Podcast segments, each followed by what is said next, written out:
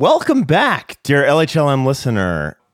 Gyi, about six months ago, we made a promise that we would not talk about Michigan football in our banter section for a good while. And now it is time to come back to the maize and the blue, who are overwhelming, undermatched opponents with beautiful deftness. It'll be interesting to see what happens as the season goes on. Go blue. Go blue. And you are a Detroit Lions fan. Is that a fair assessment? Yes, I've jumped back on the bandwagon with the Lions okay. because apparently they're good. But I did have the opportunity to head down to watch the Lions play the Chiefs, and uh, Lions won, and it was a lot of fun. And the uh, Kansas City was a very welcoming. It was funny, you know, Lions fans. We've had it rough, and they are coming off winning the Super Bowl, and so even they were like, you know what, good job, you were due. And I was like, wow, how nice is it? We go. That's how bad Lions football has been. you go to the visiting stadium, and they're like, you know what, you deserved it. But football's back. I don't think that is happening to the Jets. No, no. Incidentally, I, so well. speaking of the Jets, found out that my old neighbor is the head coach of the Jets. How random. That's very random. He was out here coaching, like assistant coaching for the Seahawks, and uh, he was our neighbor, and now he's with the Jets. Anyway, we've got more to talk about than football, but football is going to be part of the banter section until Michigan wins the national championship. When they do. What else we when? got today? All right. So um, lots of acquisitions. I'm getting those annoying spam emails from private equity wanting to purchase my law firm maybe once or twice a day. Uh, they're pretty persistent and good at spamming. But there are acquisitions in the agency world that is worthy bringing up. We also have a great segment on the good, the bad, and the ugly of lawyer billboards. And finally, we're going to have a long conversation, an overdue conversation about branded advertising in general. And with that, Lockwood, hit it. Welcome to Lunch Hour Legal Marketing, teaching you how to promote, market, and make fat stacks for your legal practice. Here on Legal Talk Network.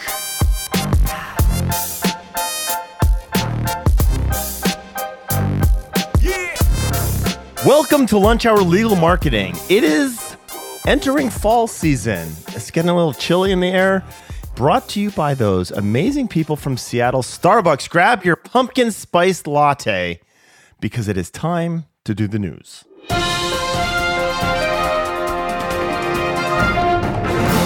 right, Gyi, in our world, iLawyer Marketing was sold and Best Lawyers also bought an agency. What's going on here?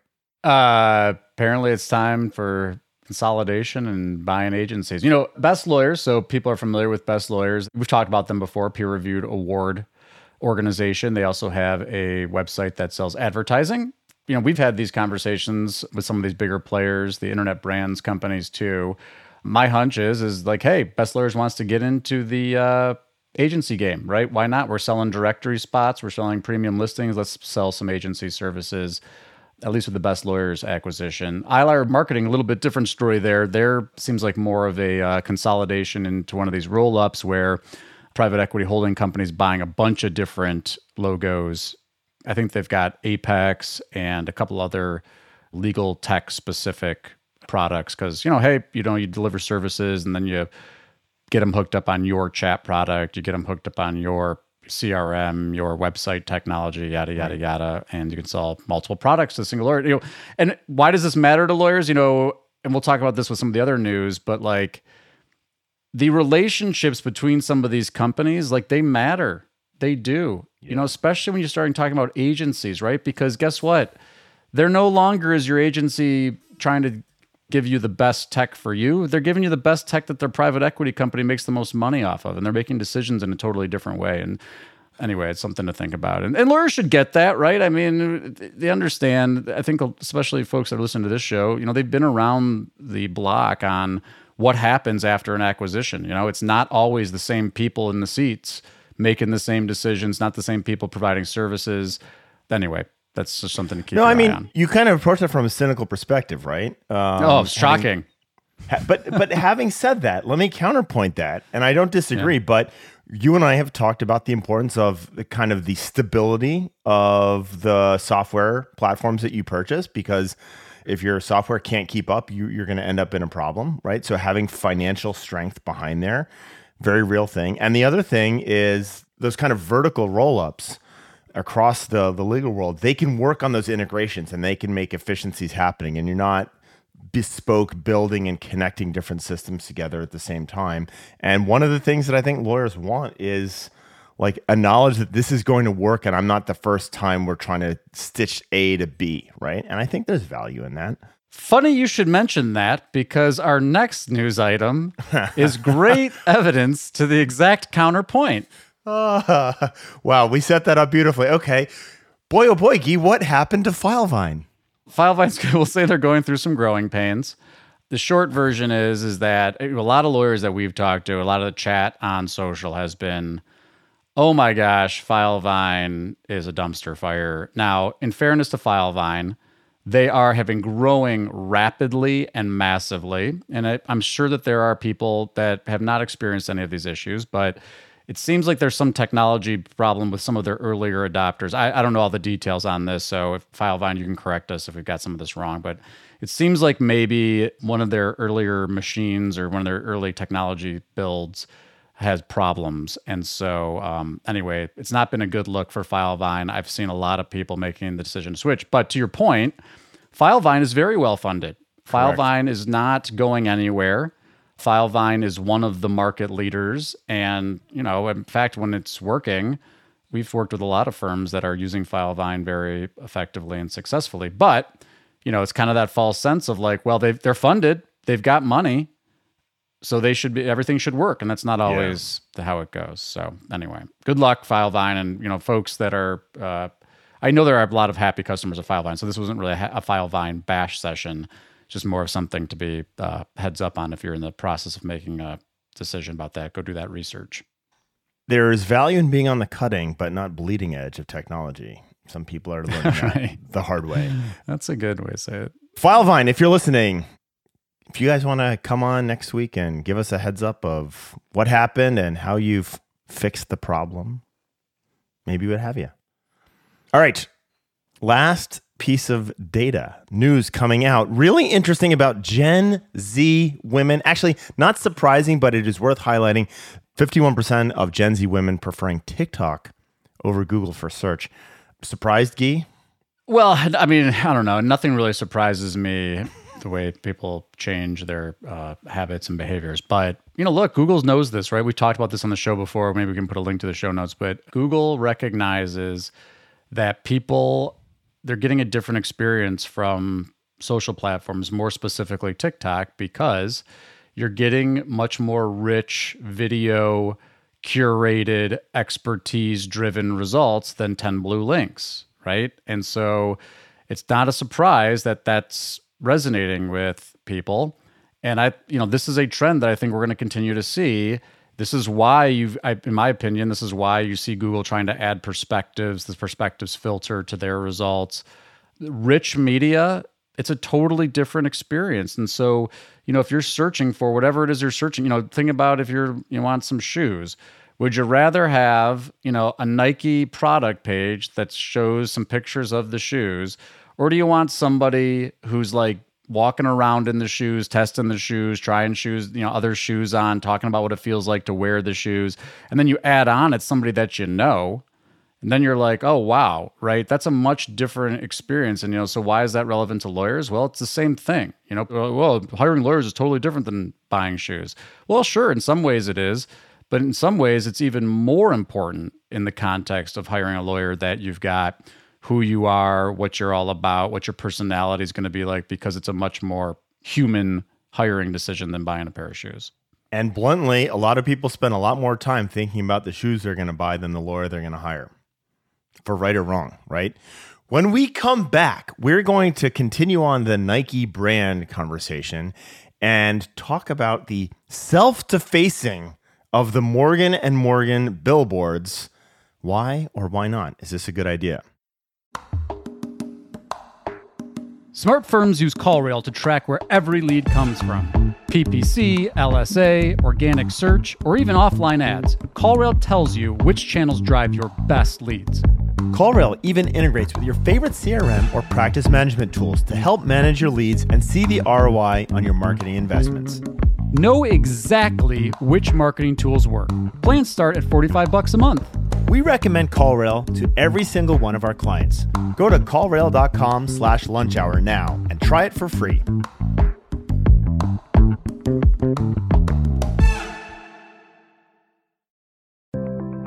Learn by doing with Practicing Law Institute's award winning on demand interactive programs. Developed by experts in learning design, these immersive programs incorporate the latest in research based instructional design and technology, allowing you to try out concepts, challenge yourself, and grow your skills using real world scenarios. With programs focusing on professional development, client facing skills, and law practice management, you can earn CLE while you learn. Launch now at pli.edu slash interactive or download PLI's mobile app.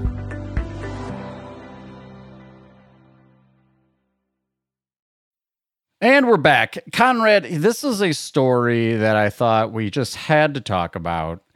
We've known about, you know, John Morgan, we've talked about his firm, Bigger is Better, in the past and some of the uh, PR things that he's done. Well, recently, if folks are not familiar with the story, they apparently are perhaps self defacing their own billboards. And so, you know, they've got their traditional Morgan and Morgan billboard, and then it looks like someone like spray painted it to say they're all about the money or, you know, a variety of other things that you'd be like are casting aspersions about the firm. We'll make sure to include some pictures. If you're on YouTube, I'm really showing some of these examples, but if you're just listening to the podcast, go head over to YouTube and you can see some examples and we'll try to put some in the show notes. And so this came up on LinkedIn. Darrell Champion wrote about it. So lawyer in Atlanta, and people were hot about this, right? And the I think I'm going to boil down, and I'm kind of I want to get your opinion, but I think there were kind of three major critiques. Critique number one is this is bad for the profession. It makes lawyers look bad to be doing this kind of stuff. It's tacky, no class. My view in this particular context, more specifically, is that does it bias jurors, right? So, like, you know, lawyers' number one obligation is to their clients. Do you go walk into court and they see you're a Morgan and Morgan attorney and they're like, you're doing these tasteless ads? Does that impact bias? I think that's a, a question. You know, number two, I guess you could say, does it cast aspersions against the plaintiff's bar in general, right? These are like car accident ambulance chasing lawyers. And so any juror that walks in comes in with a little more bias because of these billboards. And, you know, that, that's a thing that might be impacting. You know, you got voir dire that's tried to weed some of that out. Not a perfect tool, but I think that's a, a valid critique. But a lot of it was just like, I think this is tacky. This is tacky. It makes the firm look bad and I wouldn't hire a lawyer that does this to their branding and PR campaign, or I wouldn't refer to a lawyer that does this. Conrad, what do you think? Well, I mean, the interesting piece about this is we have talked previously about the effectiveness of advertising that I would consider utterly tasteless. The Texas Law Hawk is one of my favorite examples of someone I would never hire. And that doesn't matter because he really leans deep into the I am not a serious professional. But he does this very, very effectively to generate brand awareness. And for his market, which is not me, it's probably not Gyi, it might not be anyone listening to this podcast, but there is a market for whom tacky works. This has always been the case. And Darrell writes, and, and it's interesting, when the first Vandalized Morgan and Morgan billboard appeared, I received a few texts from people about it because they thought somebody actually vandalized it. Think about that sentence. People are so fascinated by this happening that they're texting other lawyers about this, right? From a pure attention grabbing perspective, it's hard to beat that. And brand awareness. I talk about brand affinity. I love the concept of brand affinity, but brand awareness is so difficult to generate. And in the billboard game, it is so crowded. I mean, I don't need to tell the audience this. How do you get your billboards to stand out? And the objective of these billboards, this is not a direct response avenue. This is a brand awareness avenue. How do you get your billboards to stand out amongst hundreds, thousands of other billboards? Pull something like this. This is, I think this is genius. I think this is absolutely genius. And I think, you know, we rarely talk about lawyers being at the cutting edge of of advertising and marketing, but boy oh boy, can I see other brands following suit on stuff like this. I, I think it's genius. Is it tasteless and tacky? Yeah. Is it effective? Yeah. right? Those two things are not mutually exclusive. And and by the way, I, I think you have to acknowledge that this is going to turn some people off, right? I think we did a segment, or at least I've written about this. Morgan and Morgan's, they had this tagline, and there was a big shakeup in their staff over this. They had the size matters tagline, right?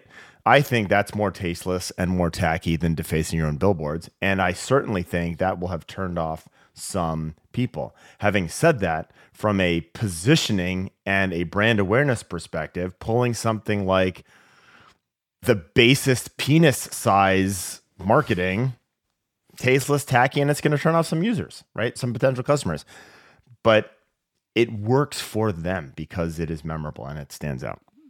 Yeah, I, you know, it's funny because as you mentioned, you talk about it in the context of brand affinity. We talk about this all the time, right? So it's awesome to be known for something that like has overlap with your audience and what you're passionate about, right? So if you're, you know, if you're passionate about Chicago food, you're going to get people that are passionate about Chicago food attracted to your sure. audience. You know, if you're a, you know, you want to make it a little bit more uh, substantive, you know, you're a advocate for safety and an advocate for people that are injured, regardless of whether they needed to hire a lawyer if they're in a car accident. You're just a safety advocate and a, you know, maybe a, a disability advocate for people that are dealing with those issues. And so, you know, there's an overlap there, and that's what you're passionate about. It's funny when it's like something like this, where it's like, you know, look, is there really an affinity audience for people that like, you know, call it cheeky, cheeky advertising cheeky. stuff? but to me, the other thing that this so I, and this we kind of talked about this in the LinkedIn comments, but like putting aside the impact on the profession and impact on juror bias, let's just talk about performance of the firm. I don't think anybody can argue that it doesn't get awareness, right? They've got here we are talking about it. Daryl's getting text. You can go search for this online and you'll see that they got news coverage. It actually got links and yada yada yada. So the PR and the SEO and all that kind of jazz. But does it actually? What's the impact on actually consumers who are considering hiring this firm. And, you know, like you said, there are some people that are going to say, you know, look, I wouldn't hire a lawyer that does that. Guess what? A lot of those people probably weren't going to hire that lawyer anyway for some of the other marketing uh, activities that the firm did. And by the way, we're also taking this in a vacuum. Morgan and Morgan does a lot of philanthropic work and a lot of other PR stuff that is more feel good community based uh, advertising. And so it's not you can't just take this ad in a vacuum, right? Because people that in Florida that are seeing this, they're also seeing a lot of the other stuff that the firm does. So some people are going to be like, you know, look, I just wouldn't hire a firm that does this. Okay, that's true. Some lawyers, you know, a lot of lawyers, in fact, is evidenced by the comments on LinkedIn, wouldn't refer to a firm that does this. I would never refer to a firm that does Great. this. Well, right. let me ask you a question. Were you referring to them before? right? Yeah. I mean, the, how many the, are like this is a net this and zero, like, right? I used to have, I used to yeah. refer to them, but now seeing this ad campaign, I'm not. And some of those that even don't like it, they're probably still going to refer to Morgan Morgan. So well, and by the way, it's not just Morgan and Morgan pulling this stuff. Like this happens yeah, right. regularly. We've covered this before. Do you yeah. remember Corri Fetman, uh, divorce yep. lawyer who did the "Life Is Short, Get a Divorce"? And it was, I believe, it was her in lingerie on the billboard. Right? Yeah. Again, no, you see this stuff all the time. Varner Faddis right? Yeah, give Varner that one. Faddis just one. put something out. They are, I believe, out of Denver. Their personal injury um, billboards say "fuck around and find out," right? Well, it doesn't say "fuck around"; it's "f around and find out." But like, they're pushing the boundaries. It's it's this is awareness, and and getting awareness with a banal billboard just doesn't work. Yeah, so let's keep going down the list here. So then you've got just consumers who are like, I used to think I would hire Morgan and Morgan, but now that they've done this ad campaign, I'm not going to hire them anymore. There are probably some people that think that. I think that's a very small group too. Yeah. And then there's two other groups left. There's the group that's like, I see this, I don't really care, it's not really affecting me. I already knew about Morgan and Morgan, but I'm thinking about them again. And then there's the group that never, you know, maybe this group's very small too because you know Morgan and Morgan is so prolific in their branding that they've never heard of Morgan and Morgan. These are West Coasters. And this is the issue. This is the thing that people forget too. And I think we'll talk about more about this in our next segment. A lot of the people that consciously are like, this is gross. I would never hire a lawyer that does this, will still unconsciously call and hire Morgan and Morgan because most of these decisions in this context are made unconsciously. Harvard did a study on this. You got the Burger King Whopper study. People are buying unconsciously. And so, even if, and that's why these survey data is so messed up because they'll tell you, I would never hire a lawyer like this. Right. And yet, here you are hiring the lawyer. Let's take a break. All right, Gyi. Building on the billboard conversation, I want to talk about brand versus performance advertising. Can you just quickly give an overview of what we mean by branded advertising versus performance advertising? And then we'll get into the meat of this.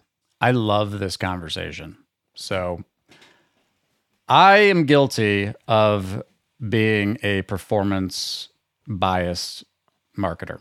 You know, I fell in love with search a long time ago. Search has intent. Search is performance, right? It's I need a you know, I'm searching for a car accident lawyer, best car accident lawyer. It's Google Ads, direct response ads. It's very quantifiable, it's very efficient. That's what we mean when we think of most people think of performance, direct to consumer performance marketing and advertising. Brand is that fuzzy stuff, right? What is brand, right? And I in the context of legal marketing, I've written about this and talked about this before, but to me it's just reputation, right? It's what you're known for. You know, you can talk about brand in other contexts and logos and all this kind of stuff, but really what it boils down to is is like what do people think about when they think about you? And most importantly to the context of this conversation, do they even think about you when they have the issue or problem or need that you solve. That's how I kind of think about brand. And and you know, they're constantly pitted against each other. Lawyers all the time are like, should I do brand? Should I do performance? And it's a false dichotomy. You know, it's the same thing we talk about with like the offline online distinction or the social versus search distinction.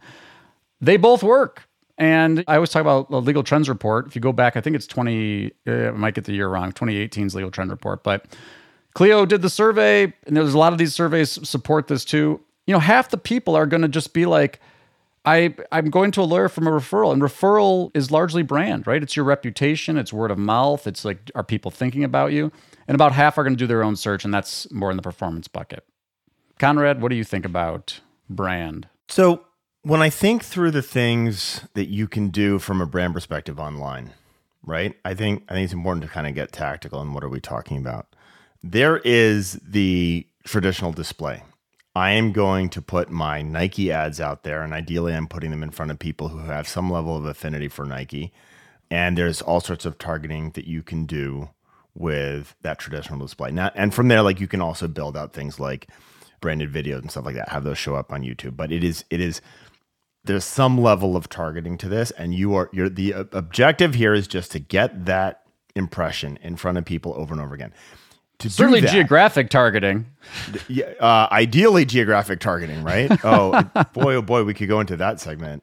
Next time. We'll come back to that next time. Yeah. we'll come back to that next time. So yeah so I, ideally you've got some geo targeting in there and you're putting your brand in front now when you're doing that and we can go back to the billboards on this and the success of billboards, one of the things that that we've talked about a little bit on billboards, and you and I are speaking out of church talking about billboards, but the effectiveness of billboards is often around simplicity of the message, right? So it is either a memorable phone number or a consistent website, and it uses consistent colors and logos and single image of a single person because you see that over and over and over again, and that eventually seeps into your subconscious, which is what you're referring to with Morgan Morgan. This is also another reason not to change your logo every five years.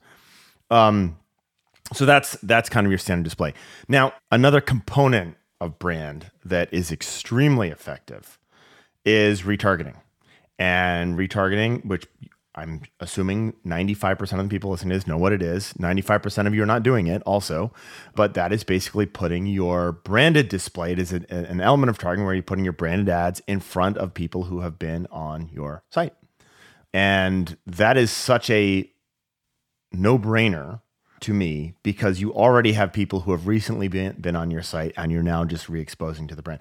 The key here is with those retargeting campaigns, the number of impressions served are very low because you just don't have that much website traffic. But the effectiveness of those impressions is very high because that is someone who's already been on your website, right? And so this is like a drop dead, no brainer, easy to do channel. The one caveat on that is you have to have enough website traffic for the retargeting engines to actually have someone to retarget, right? So if you're yeah. running 500 sessions a month, there's probably not enough for you to actually get out there. But you know, you might have. Go. Ahead. You might have a bunch of emails from former clients that you can create a custom audience around. Great. Let's get. So I mean, lawyers right are always that. talking about it. Hey, how do I stay in touch with former clients? Well, put them in a custom audience and then let them see your shining face and your prolific reputation for delivering awesome client services uh, and results for clients all around wherever they go. So, at the risk of saying the phrase size matters twice in one podcast, building out the size of your CRM database, building out that list of emails that you can actually push your brand to regularly, very, very valuable marketing tactic. And the other branding thing that I really enjoy is all of the work we talk about social a lot here and all the content that you're pushing out on social does a great job of reaching people who know you on social.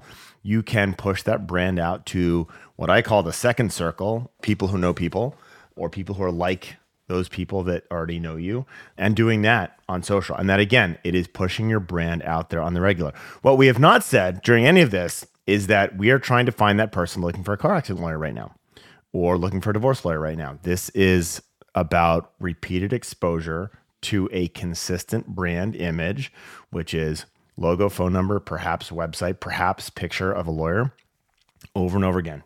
Drip that into the subconscious. It's not affinity. It's not that I like you.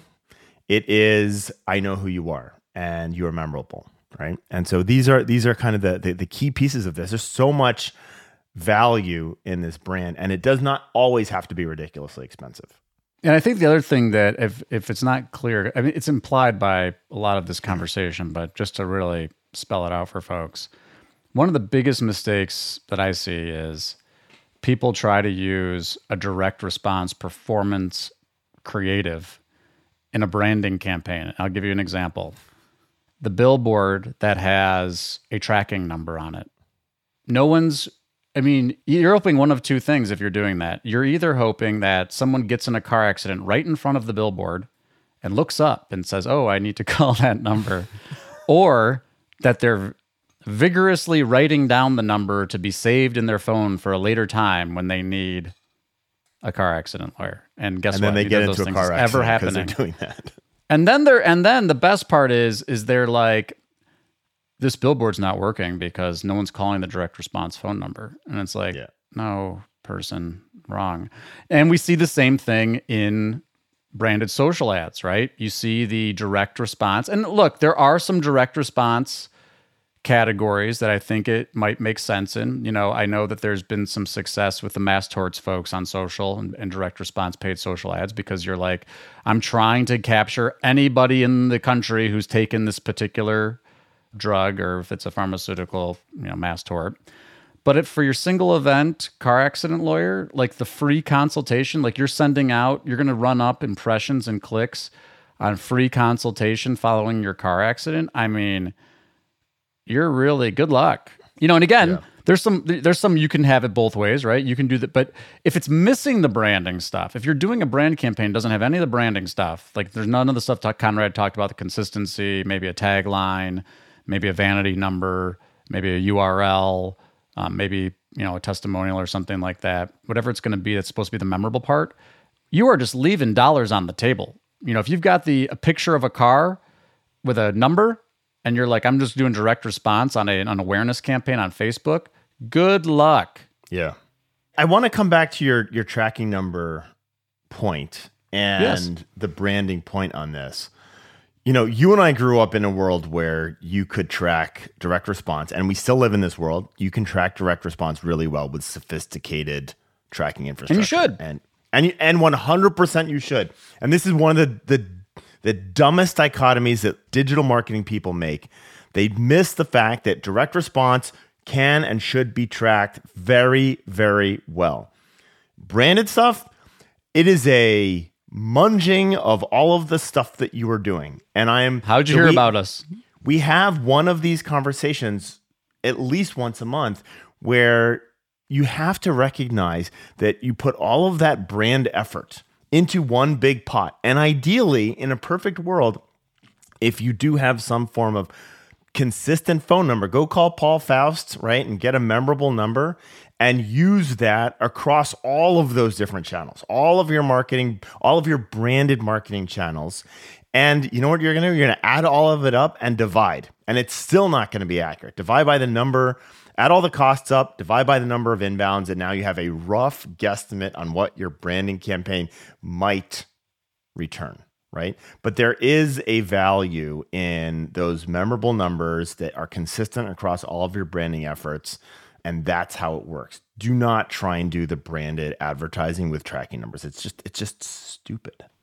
Yeah. And you know, and there's other ways you can track brand growth, right? You can look at search console data, branded queries and search console data, 100%. Google Ads. You can see if you're bidding on, you know, branded queries there. And the other thing to Conrad's point, if you're kind of working through that quick math that he did, you know, for all of your digital stuff that is direct response, you can measure that. And so you can look at those and say, look, we're going to take these off the board because we know that those came from these Exactly. sources and, you know, on these keywords and yada, yada, yada. And then, you know, with what's left, call it whatever you want. You can call it brand, you can call it non attributed, whatever you want to call it. But, you know, we've talked about this before and Conrad's talked about in the context of dark social. This is why also it's still so important to ask, how did you hear about us? Yes, it's not going to be as sophisticated as, you know, attribution modeling that's happening with all your fancy technology, but it does give you some direction on like, you know, we hear this, I'm sure you get this too, Conrad. We'll ask, how did you hear about us? Well, we listened to Lunch Hour Legal Marketing, right? So there you go. Now we're not tracking that. There's no, we don't have a QR code or like a, you know, hey, type in Lunch Hour Legal Marketing into our form if you listen to Lunch Hour Legal Marketing. It just happens organically. If you would like to call Gyi, type in lunchhourlegalmarketing.org. If you would like to call Conrad, dial lunchhourlegalmarketing.gov. Right? Like don't do that. Scan shit. the QR code. Yeah, yeah, yeah. Don't do that shit.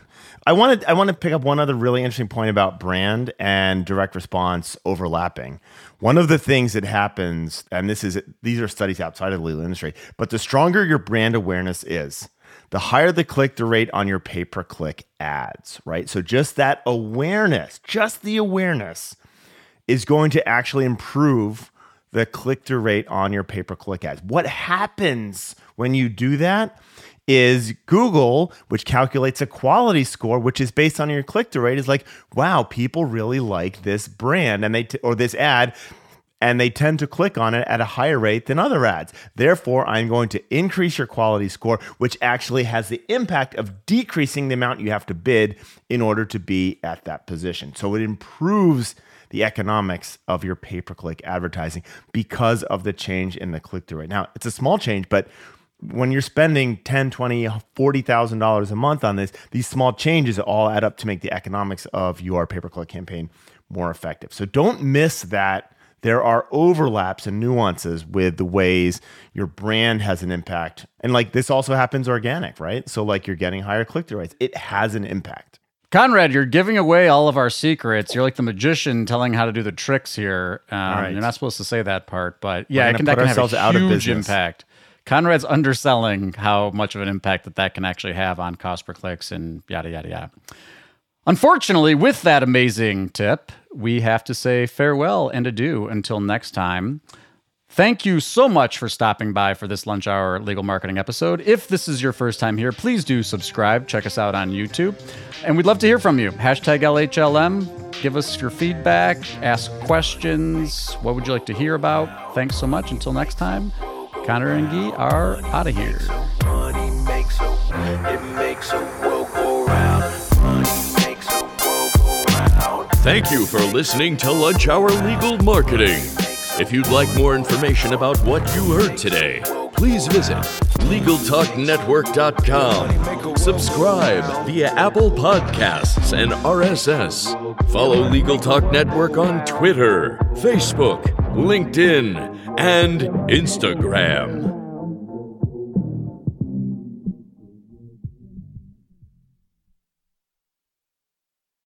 If you're a lawyer running a solo or small firm and you're looking for other lawyers to talk through issues you're currently facing in your practice, join the Unbillable Hours Community Roundtable, a free virtual event on the third Thursday of every month. Lawyers from all over the country come together and meet with me, lawyer and law firm management consultant Christopher T. Anderson, to discuss best practices on topics such as marketing, client acquisition, hiring and firing, and time management. The conversation is free to join, but requires a simple reservation. The link to RSVP can be found on the Unbillable Hour page at LegalTalkNetwork.com. We'll see you there.